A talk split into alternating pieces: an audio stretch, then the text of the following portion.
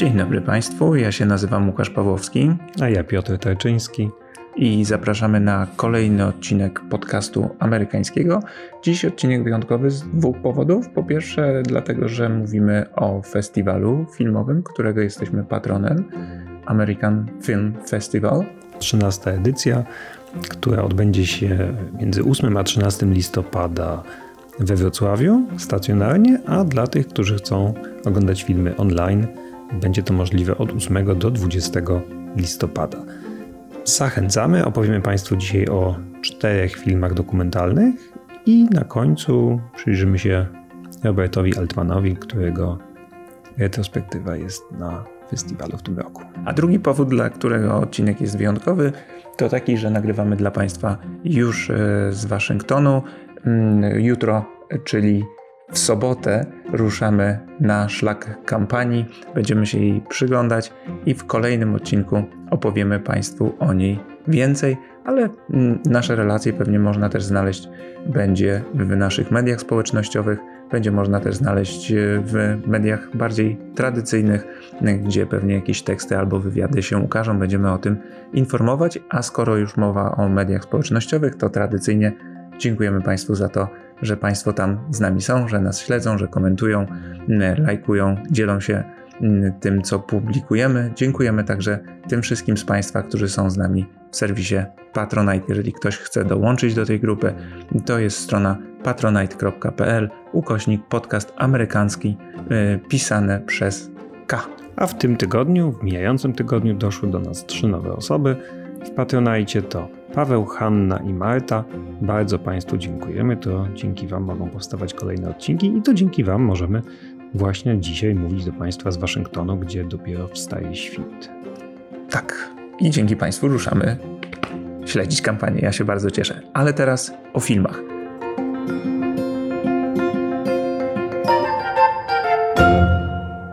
Od którego filmu zaczynamy? Pierwszym filmem, o którym Państwu opowiemy, jest film dokumentalny w reżyserii Joanny Hamilton i Yoruba Richena Buntowniczka Rosa Parks, e, tytuł oryginalny The Rebellious Life of Mrs. Rosa Parks. No i z czego jest znana Rosa Parks? Rosa Parks jest znana z jednej rzeczy i do jednej sytuacji w swoim życiu sprowadzana. Rosa Parks to jest oczywiście ta pani, która na początku grudnia 1955 roku nie wstała, nie ustąpiła miejsca w autobusie w Montgomery w Alabamie. To była taka część autobusu, która nie była segregowana, znaczy ona nie była przeznaczona tylko dla białych, ale była przeznaczona dla czarnych i białych, pod warunkiem oczywiście takim, że jeżeli brakowało miejsc w sekcji białych, no to czarni powinni ustąpić i przenieść się na tył autobusu. Rosa Parks tego nie zrobiła. Tam było nawet tak, że nielegalne było siedzenie obok siebie ludzi białych i czarnych. W związku z tym wystarczył jeden biały, który postanowił usiąść w tym rzędzie, i wtedy wszyscy czarni z tego rzędu musieli się przenieść rząd wyżej. Ten rząd automatycznie stawał się rządem białych. Tak. Rosa Parks odmówiła, została więc e, aresztowana. No a jej sprawa doprowadziła, mm, czy zyskała ogólnokrajowy rozgłos dlatego że doprowadziła do wybuchu takiego bojkotu autobusów. To jest ciekawe. Bojkot autobusów w Stanach Zjednoczonych. Dzisiaj, gdyby ktoś bojkotował autobusy, to pewnie nikt by nawet nie zauważył, ale wówczas czarni stanowili dużą część e, klientów tej miejskiej firmy autobusowej. Większość nawet. Tak jest.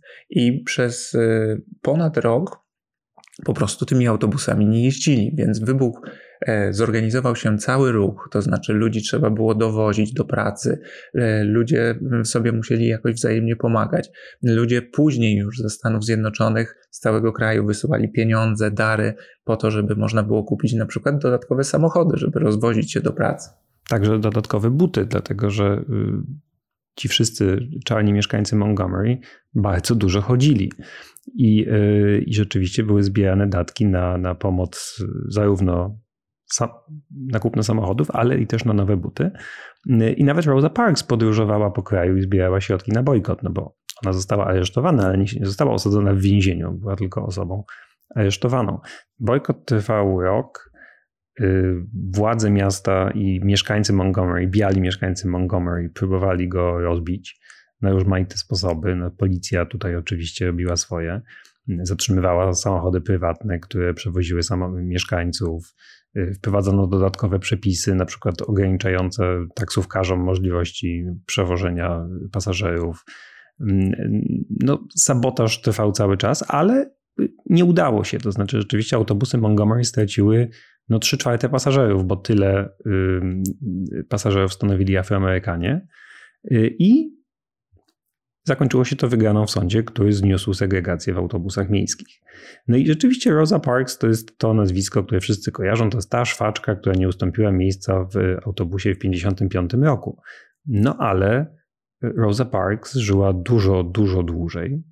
I żyła też wcześniej. I żyła też wcześniej, zrobiła dużo więcej rzeczy. Natomiast y, ten dokument jest próbą spojrzenia jakoś taką na nowo na biografię Parks i pokazania, że jej działalność na rzecz y, praw obywatelskich Afroamerykanów jest znacznie wcześniejsza y, i dużo późniejsza. I, I ten bojkot autobusów w Montgomery jest tylko jedną z rzeczy, którą ona zrobiła i z której była słynna. Natomiast y, niestety została sprowadzona do roli, z jednej strony do roli ikony, więc to jest oczywiście bardzo piękne, ma swój pomnik. Widzieliśmy jej pomnik y, wczoraj w y, siedzibie w Kapitolu. Natomiast no właśnie została trochę tak zredukowana tylko do roli tej siedzącej szwaczki, a tymczasem była jedną z liderek ruchu o prawa Afroamerykanów w Alabamie. No właśnie, kiedy Piotr mówi, że ten pomnik jest na Kapitolu, to, to nie jest takie zwyczajne gdzieś miejsce, to jest taka sala, do której każdy stan wysyła pomnik osoby, z której jest najbardziej dumny albo która najlepiej reprezentuje dany stan, no, to trudno nam ocenić, ale Rosa Parks nie ma pod swoim nazwiskiem napisanego stanu, a, a to dlatego, że jest jak gdyby takim pomnikiem ogólnonarodowym. Jest, jak mówiła nam pani przewodniczka, jest dobrem e, całych, wszystkich Amerykanów, dlatego jest tam trochę na innych zasadach ale nawiasem mówiąc, powiedzmy też na kogo patrzy Rosa Parks i kogo wysyłały tam, to znaczy pomniki, kogo wysyłały na Kapitol inne stany. No, między innymi stan Mississippi wysłał e, Jeffersona Davisa, czyli przywódcę prezydenta e, Konfederacji. Jest też pomnik e, Aleksandra Stephensa, czyli wiceprezydenta Konfederacji z Georgii. No to to już Państwu pokazuje Co to Piotr pokazuje? To znaczy, że Mississippi nie ma kogo wysłać, tylko musi wysłać Jeffersona Davisa, bo oczywiście te pomniki mogą Stany wymieniać, mogą kogoś wycofać. I tak robią, to znaczy co jakiś czas, chyba raz na 10 lat legislatura stanowa może wymienić swój, swój pomnik, no ale jak widać niektóre Stany nie zrobiły tego od, od bardzo, bardzo dawna i wciąż na przykład Mississippi uważa, że najwspanialszym synem tego stanu jest prezydent Konfederacji, który y, siedzi rzeczywiście no, naprzeciwko Rosy Parks w takiej, no, w takiej okrągłej sali. Mm, no i to rzeczywiście jest zaskakujące, ale mm, no cóż, nie można zmusić stanu do tego, żeby zmienił swój pomnik. Nie są to zresztą jedyni przywódcy Konfederacji, są też tam po prostu znani żołnierze, no ale ci są wyjątkowi, bo stali na samej górze to jeszcze tylko powiedzmy, że nawet na tym pomniku Rosa Parks jest w tej pozycji takiej autobusowej, to znaczy ona tam po prostu siedzi tak jak siedziała e, w, w tym autobusie.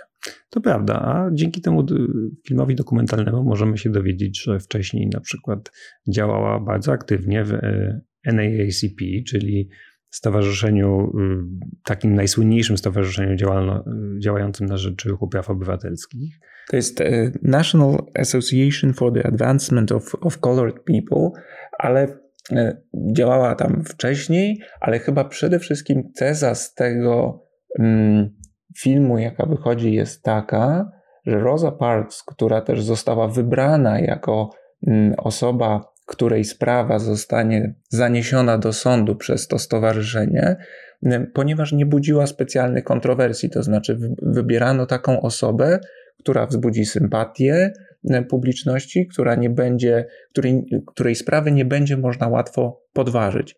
I w świat poszedł ten wizerunek Rosy Parks jako właśnie tej takiej dobrej, cieplutkiej, grzecznej pani, która chciała dojechać do domu, a którą chciano z tego autobusu wyrzucić. A ten film pokazuje, że jej poglądy były znacznie bardziej radykalne w wielu sprawach.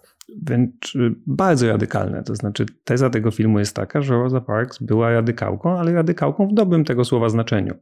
Rosa Parks, która stała nie tylko po stronie Martina Luthera Kinga i jego siły spokoju i pozbawionej przemocy, sprzeciwu bez przemocy, ale na przykład też po stronie Malcolma X, którego droga była zupełnie inna. Y, dowiadujemy się z tego dokumentu na przykład, że wspierała ruch czarnych nacjonalistów y, Republic of New Africa na przykład. Y, I Rosa Parks widziała z jednej strony Martina Luthera Kinga, ale i również walkę zbrojną, walkę siłową jako coś uprawnionego. Co zresztą jest pokazane, jakby historyczne źródła tego. To znaczy, kiedy ona się wychowywała w Alabamie jako dziecko, mm, no to wszyscy czarni mieszkańcy Alabamy mieli broń, ponieważ w każdej chwili mogli zostać zaatakowani przez białych. Y, I to był właściwie jedyny środek odstraszający. Rosa Parks też y, aktywnie działała wcześniej, przed tym bojkotem autobusów, w sprawie walki z przemocą seksualną. Y, sama padła ofiarą przemocy seksualnej, albo prawie padła. Mm, I tutaj dowiadujemy się też o tym, jak to wyglądało w, na południu w, w czasach segregacji. I to jest pewien problem, bo historie Rosy Parks, y, te z jej młodości, one są czytane z offu przez aktorkę. I jakby tu mam pewien problem z tym filmem taki konstrukcyjny. To znaczy, tam mamy, Rosa Parks występuje w trzech osobach. Znaczy, jest Rosa Parks w, w nagraniach filmowych, jest Rosa Parks, która sama czyta swoje teksty i on, słyszymy jej głos z offu, niespecjalnie wyraźnie, dlatego to są, do tego są napisy. I mamy wreszcie aktorkę, która czyta teksty Rosy Parks. No i ta, to moim zdaniem nie jest zbyt zręczne rozwiązanie i ono jest trochę chaotyczne. To nie jest zręczny zabieg po prostu. Okej, okay. ja na to nie zwróciłem uwagi, jakoś mnie to mocno nie, nie przeszkadzało przy oglądaniu tego filmu, ale bardziej przeszkadzało mi to, że ja nie bardzo wiem w związku z tym, jakie były poglądy Rozy Parks, bo tak jak powiedzieliśmy, teza jest taka, że ona dostrzegała te różne ruchy i popierała też mm, te bardziej radykalne ruchy w środowisku czarnych. Jest opowieść o tym, jak to e, ci przywódcy ruchu na rzecz praw obywatelskich porzucili ją całkowicie po tej e, bojkocie w Montgomery i ona musiała emigrować do Detroit, żeby nie miała przez długi czas pracy, więc z jednej strony celebrowana na całym świecie, odbiera nagrody, z drugiej strony po prostu żyje biednie i, i wraz z mężem mają kłopoty z zatrudnieniem. Ale z drugiej strony, jak umiera King, no to jest opisane, jak, jak bardzo to ją mm, wstrząsnęło. Ja miałem wrażenie, że to jest taka osoba, która jest rozchwytywana i przez różne grupy, i różne grupy próbują ją zagospodarować, ale ona sama jakby nie bardzo umie znaleźć miejsce w tym, w tym całym ruchu. I jest e, z jednej strony tą ciepłą, miłą Rozą Parks, fantastyczną, dobrą osobą do rany przyłóż, z drugiej strony e, przychodzą ci te bardziej radykalne odłamy, próbują ją do siebie przyciągnąć. Ona się na wszystko godzi. To znaczy, ja mam wrażenie, że ona jest jakimś takim liściem na wietrze, które tam przeciągają w różne strony, i ja po tym filmie nie wiem, jaka jest Rosa Parks. To znaczy, pomysł mi się bardzo podoba, y, żeby właśnie rozbić ten mit, pokazać, że to była osoba y, znacznie bardziej złożona, ale nie wiem, to znaczy, jaką drogę chciała obrać Rosa Parks. Mam wrażenie, że jest trochę tak smagana tymi wiatrami historii, że tak powiem. Drugim filmem, o którym Państwu opowiemy, jest Riotsville, USA w reżyserii Sierra Pettengill. No i to jest ciekawy film. Mhm. To jest takim esejem filmowym i tutaj się już z Łukaszem różnimy na starcie, bo y, ja lubię niektóre eseje filmowe. Na przykład w zeszłym roku opowiadaliśmy Państwu o takim filmie y, Zdobywanie Dzikiego Zachodu, taki chyba był polski tytuł. Y, mi się bardzo podobał, Łukaszowi nie, a to był właśnie filmowy esej. No natomiast tutaj z Riotsville USA myślę, że się bardziej z Łukaszem zgodzimy. Znaczy, bo ja jestem dość prostym odbiorcą, to znaczy jak ja idę na dokument, to liczę na to, że się czegoś dowiem. Mogę się nie zgadzać z tym, co mi ten dokument pokazuje, ale on mi pokaże jakiś aspekt rzeczywistości, przez bohaterów opowie mi o jakimś szerszym zjawisku albo o jakiejś ciekawej osobie, jak w przypadku Rosy Parks. To znaczy, tam sam pomysł mi się podobał, niekoniecznie podobało mi się wykonanie, ale a tutaj nie dowiaduje się absolutnie niczego. To znaczy, mam wrażenie, że to są takie jakieś kolekcja przypadkowo złożonych mm, fragmentów, ćwiczenia, bo tam bardzo dużo jest materiałów na przykład publikowanych przez armię i przygotowywanych przez armię takich szkoleniowych czy propagandowych, właściwie nie wiem jak to nazwać, z takich prób ćwiczeń pacyfikacji buntów miejskich czy zamieszek w miastach, które sobie armia stawiała, żeby mm, ćwiczyć. To znaczy, miastach to też dużo powiedziane, no kilka kartonowych takich budynków i tam takie udawane zamieszki armia e, pacyfikuje, przyjeżdżają inni generałowie, dowódcy, politycy, oglądają to, oklaskują i dużo mamy mm, takich materiałów. Że tam są wyłącznie materiały archiwalne i właśnie są te nagrania z tych Riotsville, to znaczy takich dwóch sztucznych y, ośrodków y, miejskich, E, jeden był w Virginii, drugi w Georgii. Oba zresztą, jak zauważają autor, e, twórcy filmu, mieściły się w e, bazach wojskowych nazwanych na cześć konfederatów. No i tam rzeczywiście w tych zamieszkowach, do Riotsville, takie zamieszkowo, żołnierze odgrywają rolę obu stron na oczach widzów na żywo. No i to jest akurat bardzo ciekawe. Ja nie wiedziałem, że coś takiego było, że, że, że tak wyglądały ćwiczenia y, wojskowe i policyjne, no bo też tam przyjeżdżali policjanci, żeby też patrzeć, jak, jak należy tłumić zamieszki w latach 60. Y, mm, natomiast faktycznie y, jest tutaj ten, ta to skupienie na materiałach archiwalnych trochę wyjmuje to wszystko z kontekstu. To znaczy, bardzo dużo, mam wrażenie, trzeba wiedzieć o latach 60. i 70. w Stanach Zjednoczonych, żeby zrozumieć, o co tutaj chodzi. Dlatego, że o latach 60. się Państwo wiele z tego filmu nie dowiecie. Jak ktoś nie zna historii, całej historii ruchu na rzecz praw obywatelskich i tak dalej, no to trochę nie bardzo wie o co chodzi. A czasem jak wyjaśnia, to zdarza się błędnie. To znaczy zdarzają się takie mm, rzeczy, które pasują do jakiejś tezy. Ja tutaj jakby oczywiście mogę się na swojej działce skupić, to znaczy mamy tam Richarda Nixona i mamy też wiceprezydenta Agnew i tam się dowiadujemy, że wybór na wiceprezydenta Spiro Agnew to był ukłonem w stronę elektoratu George'a Wallace'a, czyli takiego białego rasisty z południa. No ale to jest kompletna bzdura akurat. To znaczy Agnew był, jak doskonale wiadomo, człowiekiem Rockefellera, był centrystą. To był straszny człowiek, straszny wiceprezydent. Mówiliśmy o tym w odcinku o Watergate. Skorumpowany. Skorumpowany i tak dalej. Natomiast y, Agnew jako gubernator miał poparcie 70% czarnych w swoim stanie. W związku z tym nie, wybór Agnew zdecydowanie nie był ukłonem w stronę Wallace'a. Ja wyłapałem ten jeden błąd, ale to sprawia, że zaczynam y, powątpiewać w ogóle w całą, znaczy może nie w całą, ale w część tej narracji, która jest w Riotsville, dlatego że y, tu jest pewna teza. Teza jest taka, że no, teza jest taka, że przyszły, przyszedł bunt y, lat 60. i jest odpowiedź tego, tej elity władzy, która musi ten nakryć czapką, przykryć, zgasić ten bunt. I to jest. I że to jest jedyna odpowiedź. Jakby taka jest teza, że jedyna odpowiedź to była odpowiedź siłowa. Jedyne, co państwo zrobiło, to stosowało się i przygotowało się do tłumienia zamieszek, natomiast absolutnie nie zrobiło nic, y, żeby mm, uspokoić sytuację, rozwiązać problemy Afroamerykanów. Tutaj jest nawiązanie, czy dowiadujemy się o powstaniu komisji KNR. Tak. To była taka komisja, która po zamieszkach lat 60.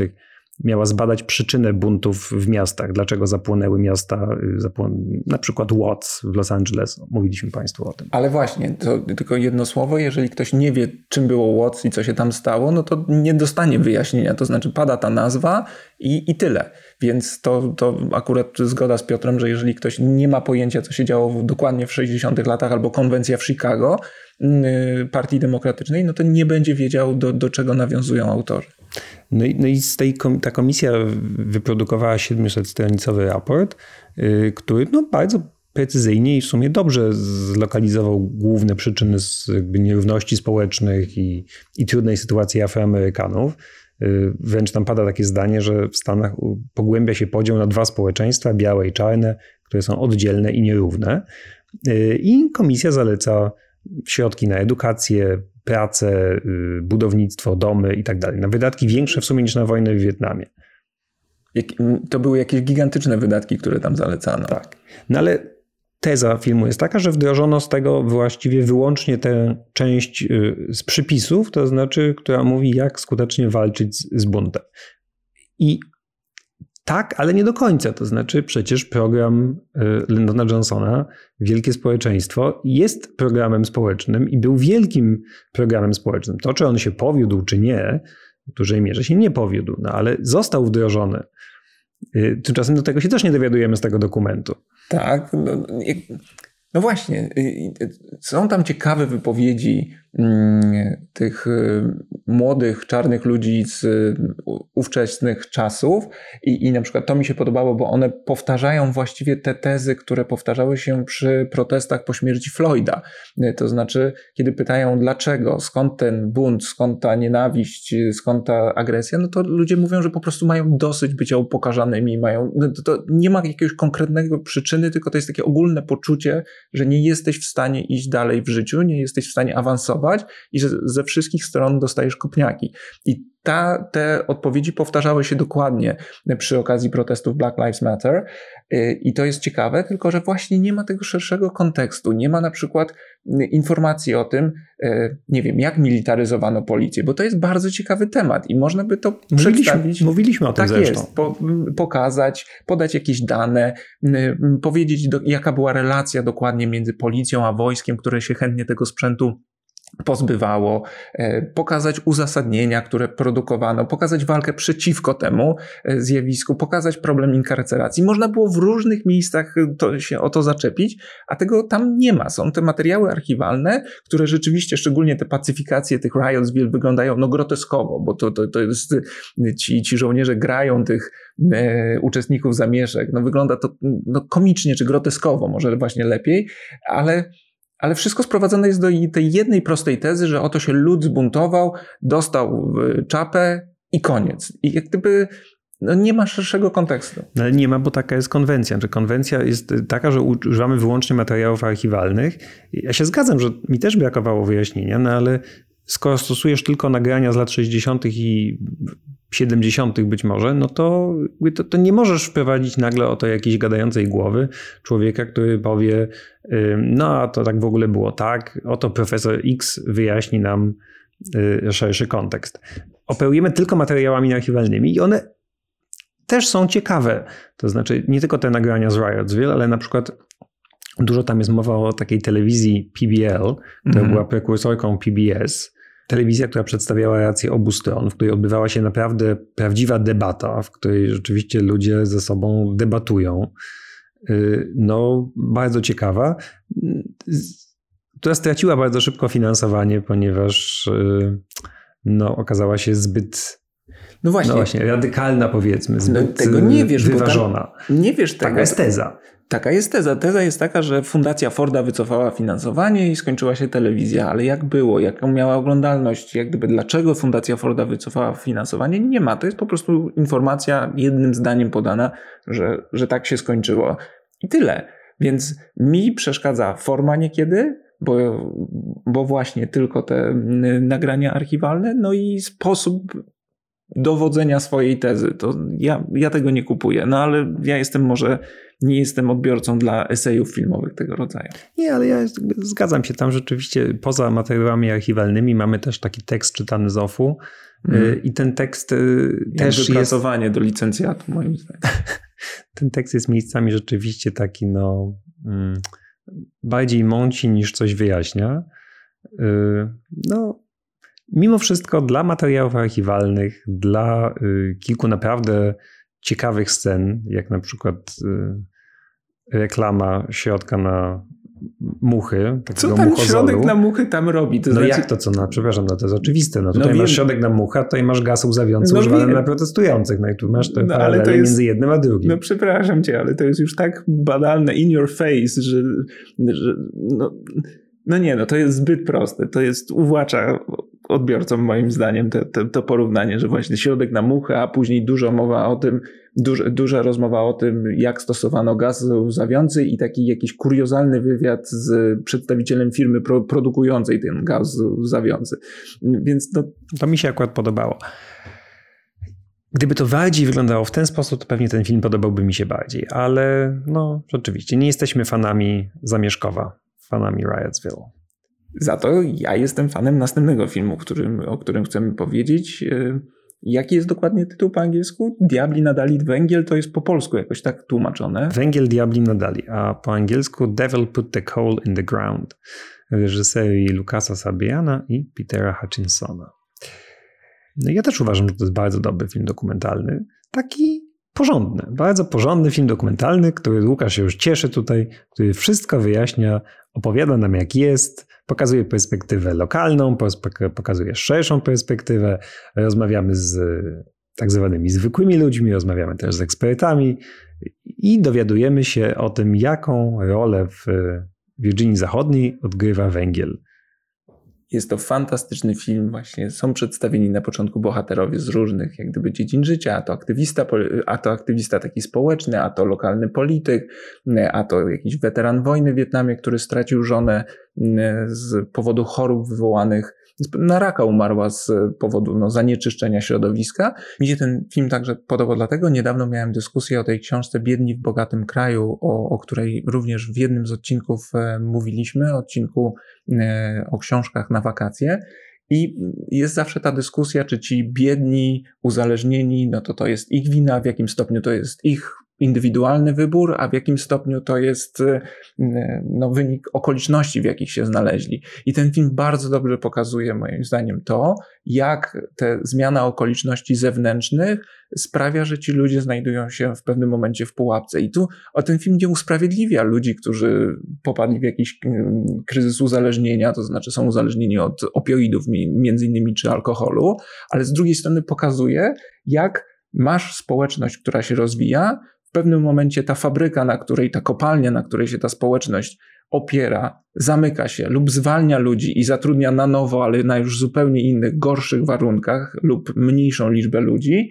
I jak od tego momentu zaczyna się wszystko sypać i wpadasz w pułapkę, bo nagle twoje mieszkanie jest warte tyle co nic, nie masz jak go sprzedać, nie masz jak uciec, a z drugiej strony nie możesz krytykować polityki tej kopalni, no bo to jest jedyny zakład pracy, który daje ci jeszcze jakąś możliwość przeżycia.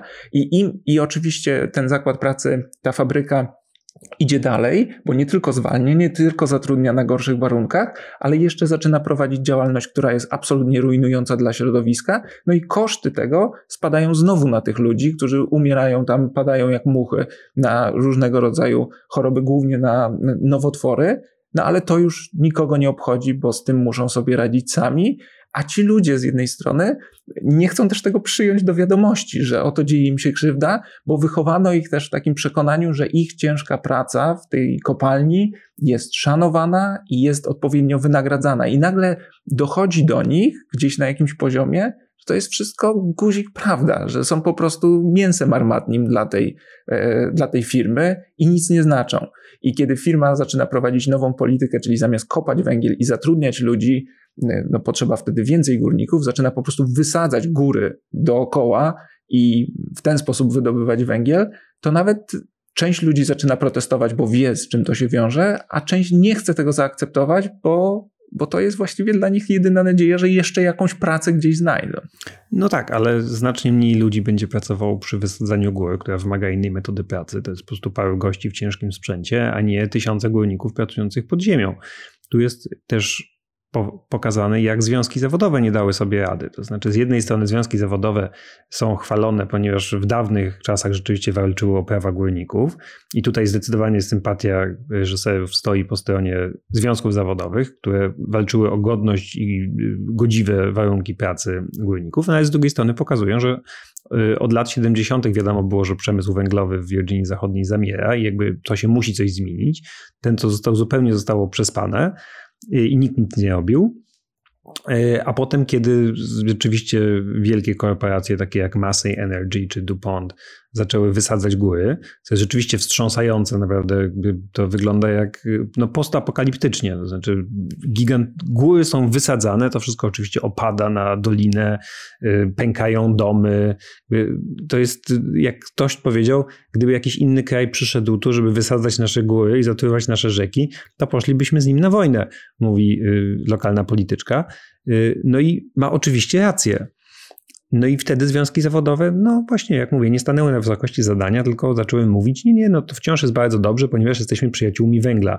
I to jest bardzo ciekawe rozróżnienie, w której ktoś tam zwraca uwagę, Też chyba że jest ogromna różnica między tym, czy jesteś przyjacielem węgla, czy jesteś przyjacielem y, górników węglowych. To jest jednak duża różnica, ponieważ faktycznie w Virginii Zachodniej wszyscy są przyjaciółmi węgla, natomiast y, niestety nie są przyjaciółmi mieszkańców Virginii Zachodniej. No i to jest... Y, idealnie pokazana, pokazane zjawisko takiej eksternalizacji kosztów. To znaczy, ci wszyscy ludzie, owszem, pracują, dostają w pewnym momencie fantastyczne prace, to znaczy to, y, płace, przepraszam. I to też jest y, pokazane, jak wielkim szokiem jest to, jak mm, jesteś młodym człowiekiem bez specjalnego wykształcenia, zarabiasz mm, naprawdę dobre pieniądze, które pozwalają ci utrzymać całą rodzinę, i w pewnym momencie to się wszystko kończy i ci ludzie kompletnie nie potrafią sobie znaleźć miejsca. To znaczy, jeżeli są jeszcze młodzi i sprawni, to owszem, i szybko zareagują, mogą sprzedać dom, wyjechać. Ale jeżeli prześpisz ten moment i twój dom jest nagle wart tyle co nic, albo po prostu nic, bo nikt go nie chce kupić, no to musisz zaczynać od zera i nie wszyscy mają na to, na to siłę, żeby tak się kopać z rzeczywistością. Mm. I na to wchodzi epidemia opioidów, heroiny, fentanylu. Po prostu, jak ktoś mówi, nie ma, kiedy nie ma nadziei, jedyną metodą ucieczki jest y, uzależnienie. Też zwracają uwagę na to, że to nie jest wcale nowe zjawisko w Virginii Zachodniej, bo 100 lat temu w kopalniach też były uzależnienia, wtedy morfina i alkohol. Y, I jakby to jest trochę powtarzający się cykl. No, też dlatego, że praca górnika jest naprawdę bolesna, w związku z tym ludzie potrzebują środków przeciwbólowych czy, czy znieczulenia tam padają statystyki, które są no straszne. Virginia Zachodnia jest pierwszym stanem w uzależnieniu od opioidów, stanem o najwyższym wskaźniku i według niektórych szacunków mniej więcej jedna dziesiąta mieszkańców jest uzależniona od, y, od czegoś. Y, w, I to ludzie od, jak tam mówią, od dzieci 10-11-letnich po staruszków. Tak, tak, tam jest jednak y, jednym z bohaterów jest lokalny sędzia, który mówi o, o sprawach, które rozpatruje. Jak gdyby też ten film doskonale pokazuje, jak ten problem przenosi się z pokolenia na pokolenie, bo jeżeli jeszcze wchodzi na przykład uzależnienie rodziców, no to mówi sędzia, jeszcze można się było oprzeć, te dzieci mogły być wychowane przez dziadków, e, ale jeżeli i u dziadków jest problem, no to nagle mamy całkowicie rozbitą tą, tą tkankę społeczną. To znaczy, no kompletna dewastacja i żadnego pomysłu na to, jak z tej sytuacji wyjść. Fantastyczny, super dokument. Ja bardzo, bardzo polecam. No też nie ma pomysłu, jak wyjść, dlatego że cała polityka Virginii Zachodniej jest podporządkowana wielkiemu biznesowi i zwłaszcza e, przemysłowi energetycznemu.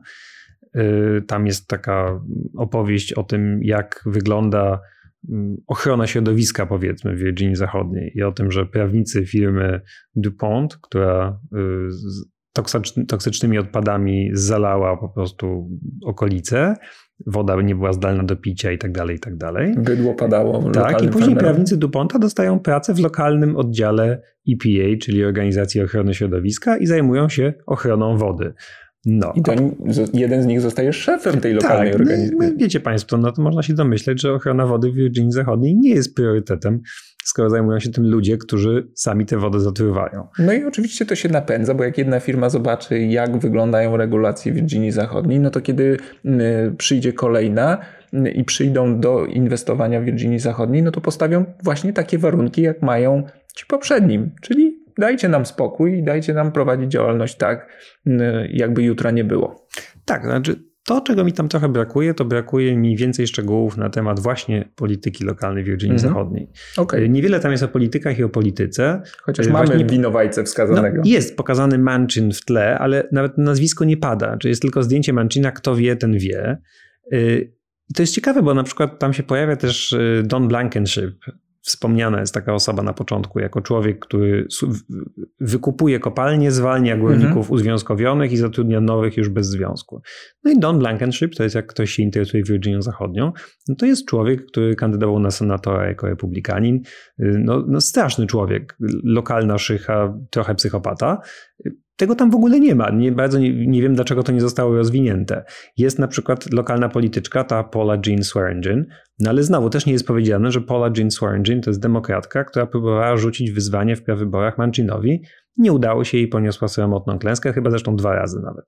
Ale tego tam nie ma. To znaczy, z jakiegoś powodu lokalna polityka jest potraktowana bardzo po łebkach i ci winowajcy, jak mówisz, są wskazani, ale oni są wskazani no, zdjęciem. To znaczy, jedno zdjęcie Joe'ego Manchina, które nawet nie jest podpisane Joe Manchin, to nie wyjaśnia sprawy. Ja bym bardzo chciał, żeby trochę było więcej rozwiniętego, y, rozwinięcia tego wątku, jak to jest, że właśnie do Agencji Ochrony Środowiska wchodzą tamci ludzie. Jak to jest możliwe, że lokalni politycy, gubernatorowie czy senatorowie nic z tym nie robią? Jak wyglądają ich powiązania z, z, przemysłem węglowym, które no, też znowu nie są żadną tajemnicą no, o tym, że Joe Manchin siedzi w kieszeni przemysłu węglowego i sam, i odwrotnie, przemysł węglowy siedzi w jego kieszeni, bo on robi miliony na sprzedaży węgla. Wszyscy wiemy. Y, I trochę nie bardzo wiem, dlaczego tego nie ma w tym filmie. Tam jest nawet postawiona w jednym momencie taka teza, że ten przemysł węglowy i przemysł farmaceutyczny idą ręka w rękę. E, I, i, i taka jest postawiona teza, że nie jest to przypadkiem, że taki, tacy politycy właśnie jak Manchin, choć to nie jest powiedziane z nazwiska, biorą pieniądze i od jednych i od drugich. E, ale fakt y, Okej, okay, to można by wyjaśnić, tylko pewnie to by był materiał na, na zupełnie na, na, kolejny dokument, ale to, co mi się, co można by jeszcze dodać, jakoś to jest zaznaczone, to właśnie dlaczego ci ludzie lokalni głosują wciąż na takich polityków, to znaczy pozwalają, żeby ta sytuacja trwała nadal. To jest jakoś próba odpowiedzi właśnie, że to jest kwestia godnościowa, że to zmiana decyzji, odejście od węgla, no to jest przewartościowanie całego twojego świata, to jest przyznanie się do tego, że byłeś oszukiwany przez całe dekady, że to jest trudne emocjonalnie, ale też trudne finansowo, bo z jednej strony, jeżeli zrezygnujesz z węgla, no to rezygnujesz też z tej ostatniej nadziei na jakąś pracę, która w ogóle w, w regionie jest.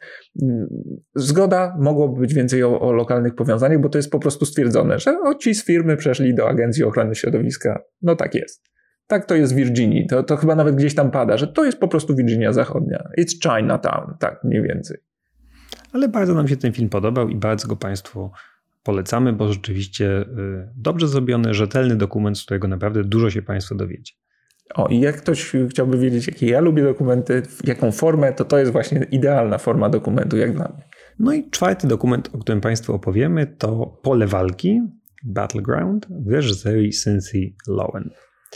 To jest kolejny film dokumentalny o aborcji. Pamiętam, że w zeszłym roku na American Film Festival też obejrzeliśmy jeden film o aborcji. Wtedy to był chyba film o aborcji w Teksasie, tak o, y, też o konflikcie między zwolennikami, zwolenniczkami i przeciwnikami dostępu do przerywania ciąży na przykładzie jednego miasteczka w południowym Teksasie. No i tam mieliśmy tą główną bohaterkę, która była y, właściwie nie była zaangażowana, była nie wiem czy uzależniona, no ale powiedzmy taka mocno imprezowa dziewczyna, która nagle dostaje jakiegoś objawienia, próbuje odnaleźć się w, w tym środowisku przeciwników e, prawa do, do przerywania ciąży, no i oczywiście to się wszystko źle kończy i sypie.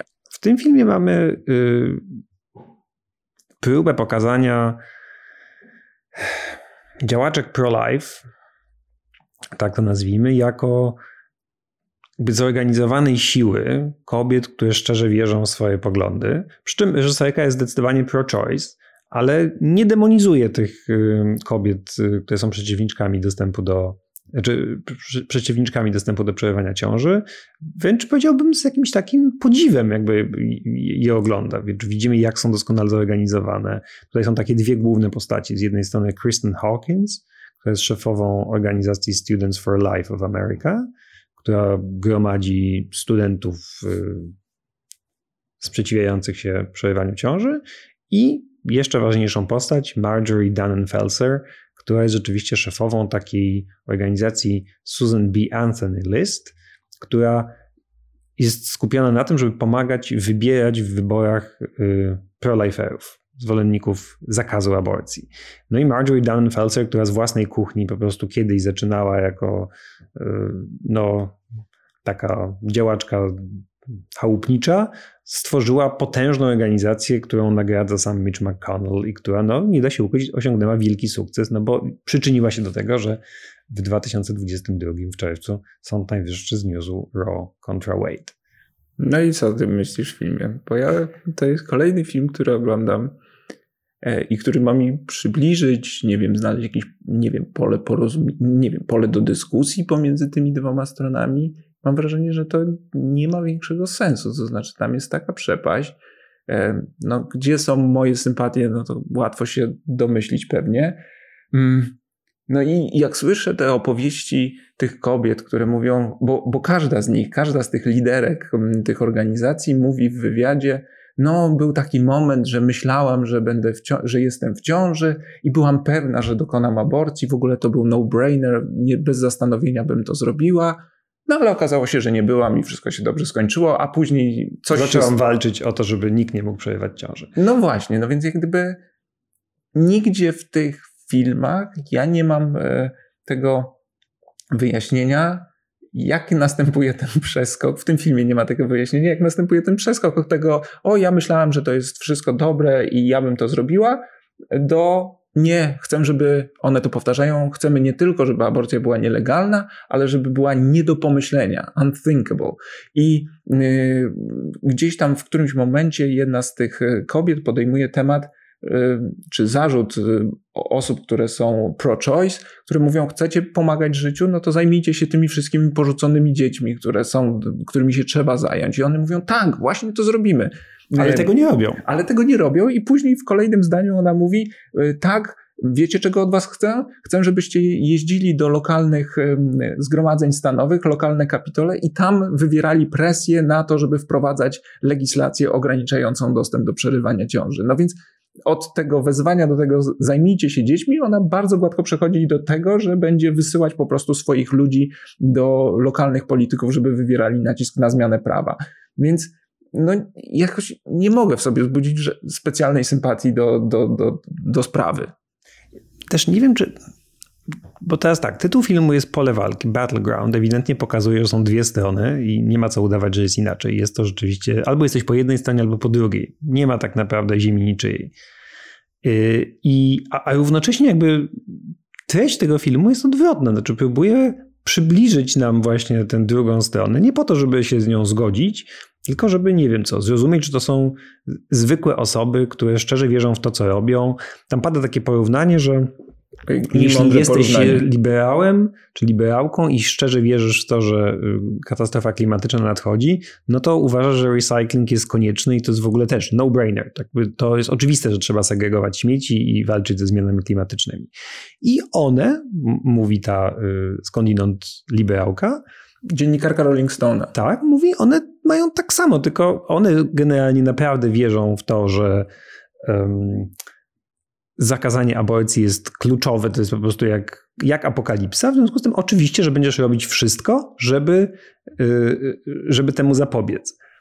Nie, tam jest troszkę inaczej, bo oni wierzą, yy, że Chrystus przyjdzie, że tam jest jakiś... 41% Amerykanów tak. wierzy w to, że Chrystus nadejdzie do 2050 roku. I to jest to porównanie, że my myślimy o katastrofie klimatycznej, czy, czy liberałowie myślą o katastrofie klimatycznej, chcą jej zapobiec, dlatego wzywają do ochrony środowiska, a ci wierzą w, w to, że nadejdzie Chrystus i w związku z tym muszą się na to przygotować. No, ale, ale przecież... nie wiemy, czy Marjorie Dunnenfelser czy Kirsten Hawkins szczerze wierzą w to, że Chrystus nadejdzie do 2050 roku. Okej, okay, ale samo to porównanie nie jest dobre, bo jeżeli nastąpi katastrofa klimatyczna, to ona dotknie nas wszystkich, a przynajmniej znacznej większości z nas. Natomiast jeżeli wróci Chrystus, no to rozumiem, że dokona wyboru i ukaże tych, którzy postępowali niezgodnie z jego przykazaniami, a więc nie bardzo rozumiem, dlaczego osoby zaangażowane w ten ruch miałyby się tym tak bardzo martwić, skoro są po właściwej stronie. No widzisz, no bo ty jesteś po tej stronie, która wierzy w to, że nadchodzi katastrofa klimatyczna. No ale katastrofa... A nie, że nadchodzi Chrystus. No dobrze, ale katastrofa dotknie nas wszystkich i chciałbym żeby tego uniknąć, nie tylko ze względu na mój własny interes i mojej rodziny, ale, ale właśnie całego świata. Natomiast jak Chrystus nadejdzie, to rozumiem, im nic się nie stanie, tylko tacy ludzie jak ja trafią do piekieł, więc to, to, to porównanie nie bardzo moim zdaniem się, ono jest atrakcyjne i tak na pierwszy rzut ucha brzmi bardzo dobrze, ale nie, nie bardzo chyba się trzyma. To znaczy, może jakoś wyjaśnia ich motywację, ale jak je trochę rozbierzesz, no to nie bardzo się. No tak, ale to w ogóle jest ten problem, że jak trochę rozbierzesz te rzeczy i pogrzebiesz troszeczkę, to się okazuje, że tam wiele rzeczy się nie trzyma kupy, no bo te ich poglądy bardzo często się właśnie są bardzo koniunkturalne, albo właśnie są, zależą od ich prywatnej sytuacji. Jeśli sama nie musisz przerywać ciąży i nie chcesz, no to jakby to nie jest dla ciebie istotne. A że inni będą, inne będą miały z tym problem, no to już cię nieszczególnie obchodzi. No i oczywiście mamy tam w pewnym momencie jakiegoś lekarza z kliniki, chyba w Teksasie, który mówi, że, że te nowe prawo, ówczesne prawo w Teksasie de facto ogranicza możliwość przerwania ciąży do kilku dni ciąży, bo, bo jest tak skonstruowane, że masz raptem kilka dni, kiedy on rzeczywiście może tego to zrobić, a jednocześnie mówi o tym, jak jest mu ciężko odmawiać pomocy kobietom, które do niego przychodzą, a z drugiej strony mówi, ale bardzo często przychodzą te panie, które tutaj przed kliniką protestują i pada tam takie zdanie, nawet państwo nie wiedzą, jak często słyszę od swoich pacjentek, no nigdy nie myślałam, że znajdę się w takiej sytuacji. No i to pokazuje istotę rzeczy, to znaczy można działać na rzecz ograniczenia przerywania ciąży, można zniechęcać. Tu jest wolność słowa, mają do tego prawo, ale wprowadzanie odgórnego zakazu, które wszystkich y, zmusza do postępowania według jednego kodu moralnego, no wydaje mi się no, trudne do zaakceptowania. Może tak, ale tak. tu sobie już dyskutujemy po prostu o samej aborcji, a nie o tym dokumencie, który jest, y, no on niewiele wnosi, to znaczy o, dowiadujemy to się dobry. dokładnie tego samego, co zawsze. Są dwie strony, yy, mają swoje argumenty, nie zgadzają się ze sobą, nie może być między nimi porozumienia bo y, żaden tak zwany kompromis aborcyjny nie wchodzi w grę, bo y, jedna strona, strona pro-life, tak ją nazwijmy, czy antyaborcyjna, nie zgadza się na żaden kompromis. To znaczy, to jest absolutyzm moralny, jest albo tak, albo owak. E, I i naprawdę nic z tego dokumentu nie wynika, czego byśmy już nie wiedzieli, czego nie wiedzą Państwo, kiedy słuchacie naszego podcastu, czego nie wiedzą nawet ludzie, którzy mam wrażenie czytają gazety i czegoś słuchają i czytają o amerykańskiej polityce. To jest znowu ten sam konflikt. Nie ma tam absolutnie nic nowego, poza jedną postacią. Nie, wiesz, co tam by mogło być ciekawe? Na przykład pokazanie też niezgody w ramach poszczególnych obozów, bo one są w tym filmie pokazane jako jednako, jako całości. A na pewno nie jest tak, że w ramach obozu pro-life masz tylko takich absolutystów, jak tutaj w tym filmie, a z kolei w, w ramach obozu pro-choice masz ludzi, którzy uważają, że do dziewiątego miesiąca aborcja powinna być dostępna bez, yy, właściwie tak, że wchodzisz i wychodzisz i, i wszystko jest yy, robione natychmiast. Więc... O ile mi wiadomo, to nie ma w ogóle takich ludzi, którzy uważają, że aborcja powinna się dokonywać do dziewiątego no, miesiąca. To jest te... tylko jakaś teza, którą wymyślają sobie Oczywiście. antyaborcjoniści no, ale... i, i ona jest skuteczna, no bo to rzeczywiście przeraża ludzi, ale o ile mi wiadomo, to nikt ze zwolenników prawa do przerywania ciąży niczego takiego nie postuluje. Chyba ciekawsze byłoby pokazanie ewentualnych wewnętrznych dyskusji w ramach tego obozu niż pokazywanie nam, że tu mamy z jednej strony ścianę po tej stronie, a z drugiej strony ścianę po drugiej. No ale jeśli wybierasz sobie tytuł Battleground, no to musisz pokazać coś takiego. Ale równocześnie w tym wszystkim, tym, w tej bitwie, gdzie masz dwie strony, jest jedna bohaterka tego filmu, która Teresa Bukowinacz, która jest y, działaczką antyaborcyjną z San Francisco i jak sama twierdzi, demokratką. Mm, ta jej demokratyczność jest, y, powiedziałbym, wątpliwa, co się potem okazuje, już nie będziemy Państwu tego zdradzać. No ale ona jest z San Francisco, ona jest taka wesoła, y, no właśnie, zupełnie jak z San Francisco, liberałka, jak sama twierdzi, ale zdecydowanie antyaborcyjna. I to bardzo, bardzo radykalnie, nie właśnie jak w jakiś zniuansowany sposób, tylko kategorycznie absolutnie nie.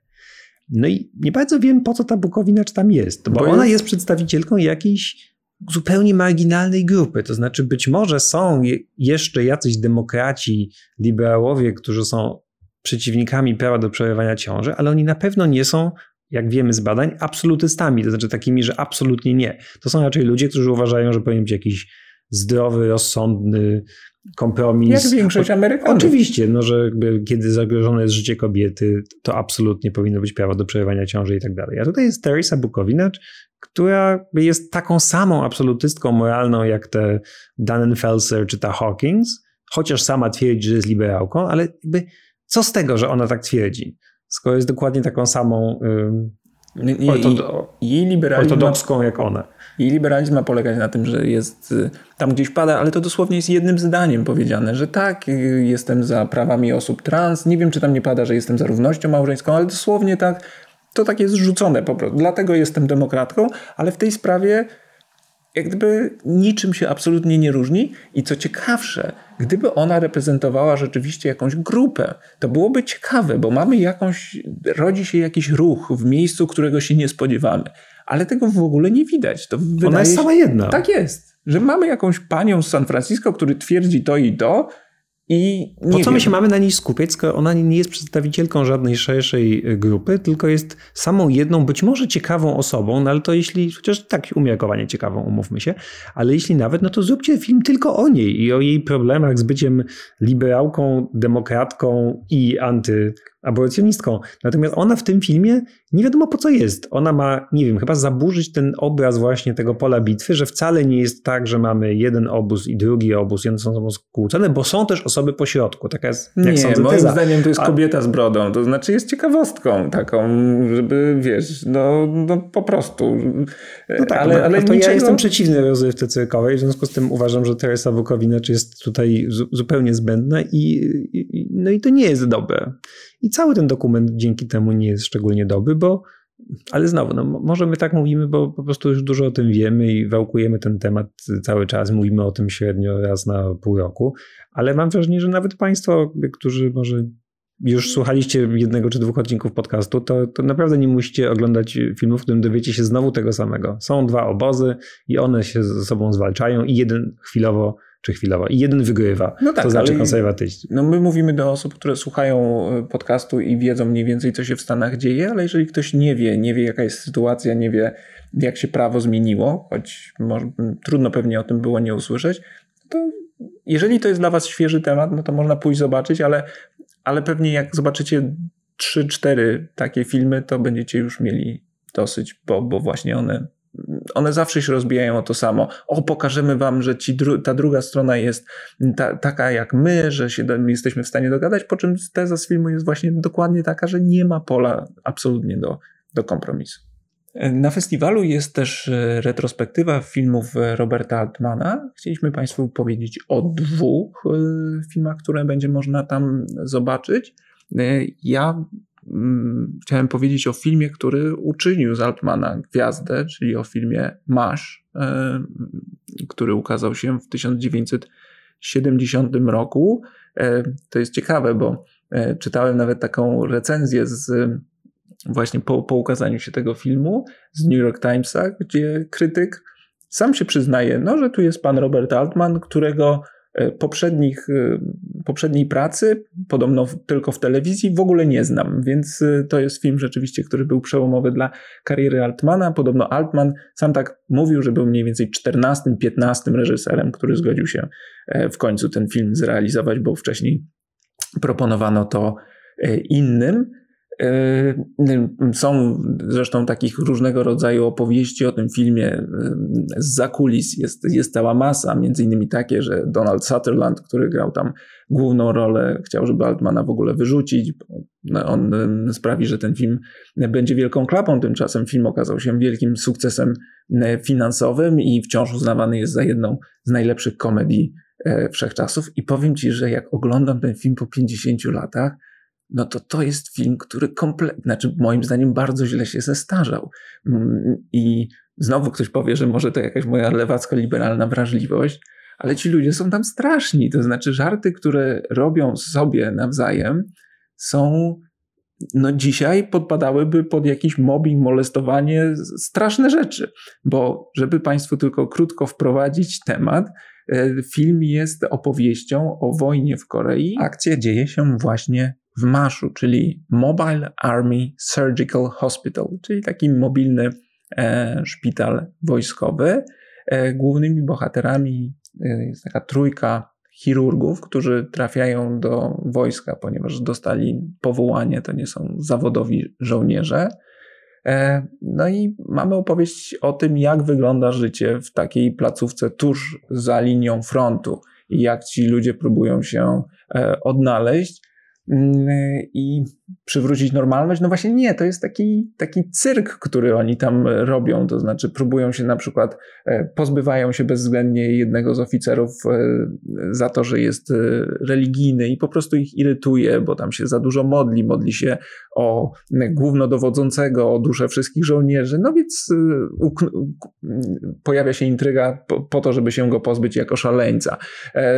Robią sobie różnego rodzaju żarty, na przykład kolejna postać takiej głównej pielęgniarki, która także im się nie podoba, bo jest służbistką, no to trzeba zobaczyć, co jej robią, żeby w końcu e, się uspokoiła. I to jest z jednej strony może się wydawać e, śmieszne, z drugiej strony, jak oglądasz to po 50 latach, to ten typ humoru i typ rzeczy, które się tam dzieją, no, sprawia, że ja się czuję trochę nieswojo. To znaczy, to tak jak powiedziałem, pod, pod, podpada pod ostre molestowanie.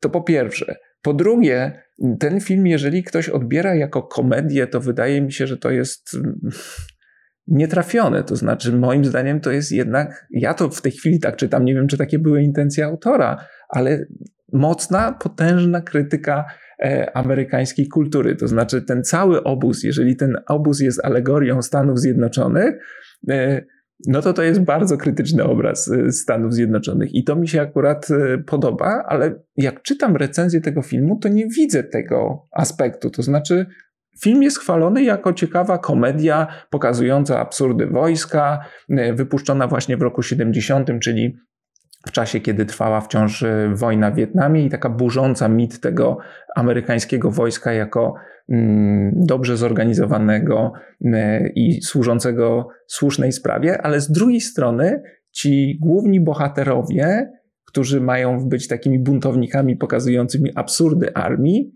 sami są straszni. I końcowa scena, szczególnie kiedy jest organizowany mecz futbolowy pomiędzy dwoma oddziałami, dobrze pokazuje, jak, e, jak to amerykańskie społeczeństwo funkcjonuje, bo mamy ten mecz futbolowy, czyli taką no, symbol e, amerykańskości. E, który ma służyć temu, żeby, nie wiem, podnieść morale, dać jakąś rozrywkę, a w co to się obraca, to, to Państwo muszą zobaczyć sami.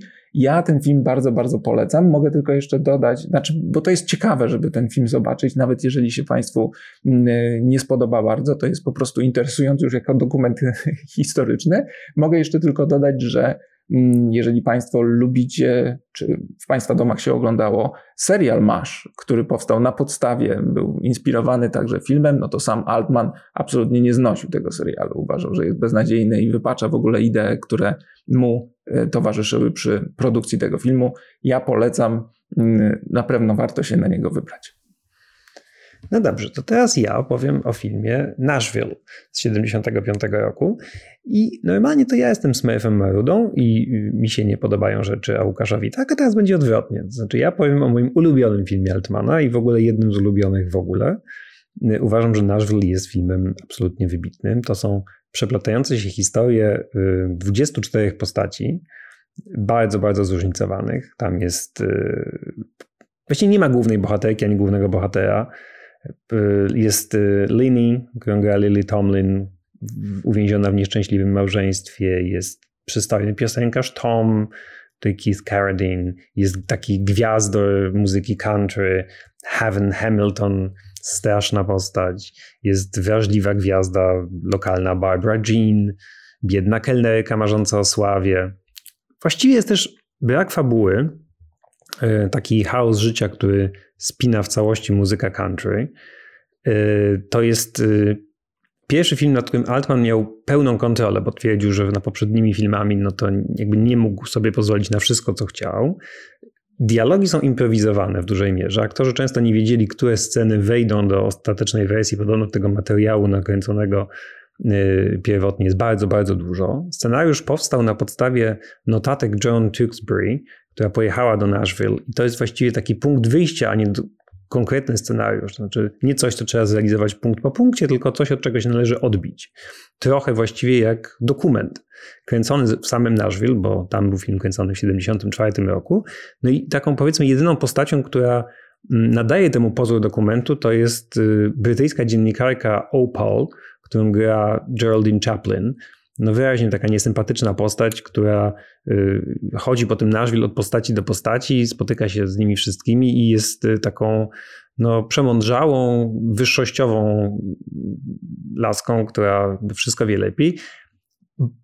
I zdecydowanie nasza sympatia nie stoi po stronie Opel, dlatego że ten film nie jest kpiną z muzyki country. To znaczy, to tak często było odbierane, że Nashville jest jakąś satyrą na, na świat country, ale tak nie jest. Tutaj mam wrażenie, nie ma kpiny. Jeśli ktoś kpi, to właśnie Opal. Mm, to jest, y, jeśli już to raczej satyra na, na całą Amerykę. Znaczy takie spojrzenie na Nashville jako mikrokosmos Ameryki z całymi tymi napięciami klasowymi, rasowymi, y, pokoleniowymi, na przepaść między mitami a rzeczywistością i, I też na polityczne napięcia, które tam są. Dlatego, że aspekt polityczny w Nashville jest dość wyraźnie widoczny. To jest taka Ameryka 74-5 roku, czyli tuż przed jubileuszem dwustulecia. straumatyzowana Wietnamem, straumatyzowana Watergate. Y, jak to ktoś powiedział, kraj, który próbuje wrócić do siebie po załamaniu nerwowym. I y, w tle mamy taką postać niezależnego kandydata prezydenckiego Hala Filipa Walkera, który jest niewidoczny. My widzimy tylko samochód, który jeździ po Nashville i trąbi hasła tego niezależnego kandydata z takim eklektycznym pro programem, który w gruncie rzeczy jest całkiem rozsądny, to znaczy na przykład opodatkować kościoły, znieść kolegium elektorskie. Jakby nie do końca wiadomo, co, czego chce Hal Philip Walker. Chce zmiany. To jest jego partia, jeśli dobrze pamiętam, nazywa się Replacement Party. No i wszystko się będzie kończyło wielkim wiecem poparcia dla Hala Filipa Walkera u stóp y, Partenonu, bo jeśli Państwo nie wiecie, to w Nashville w Tennessee stoi wierna kopia ateńskiego Partenonu, y, zbudowana na wystawę stulecia Tennessee w 1897 roku. I tam pod tym Partenonem rozgrywa się finał y, z taką piosenką It Don't Worry Me, która, którą napisał sam Keith Carradine, czyli aktor, ale nie za nią dostał Oscara, bo film dostał jednego, jedynego Oscara za piosenkę y, Caradina, ale inną. I to też jest ciekawe, bo Altman miał, y, chciał, żeby sami aktorzy napisali swoje piosenki. Całą tę taką fabułę rozproszoną spaja muzyka i, i, i większość bohaterów ma jakąś swoją piosenkę, a ponieważ to często nie są profesjonalni muzycy, no to oni z pomocą innych muzyków albo sami napisali piosenki.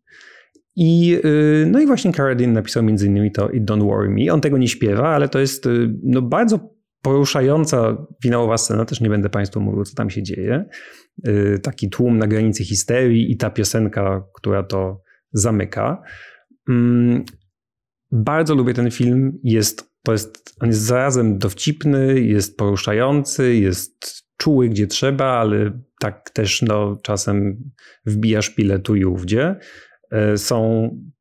Ja nie jestem jakimś fanem muzyki country, ale to są dobre piosenki.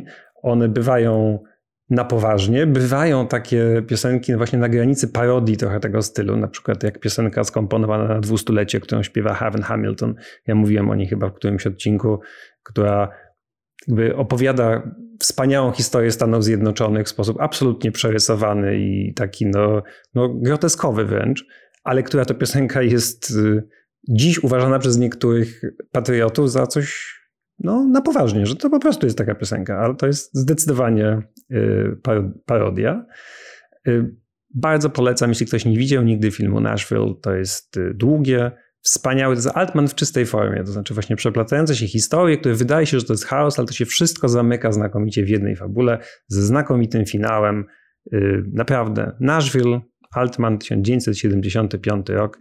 Jeśli Państwo nie widzieli, to teraz jest czas, żeby ten film zobaczyć. Ale to, to chyba zabieg jest podobny jak e, w Maszu, gdzie tam jednym z takich e, powtarzających się elementów są ogłoszenia z takiego radiowęzła lokalnego, kompletnie absurdalne, pomieszane, źle powiedziane, ale też nic nieznaczące, które też organizują jakoś życie, bo raz na jakiś czas się e, muszą powtórzyć.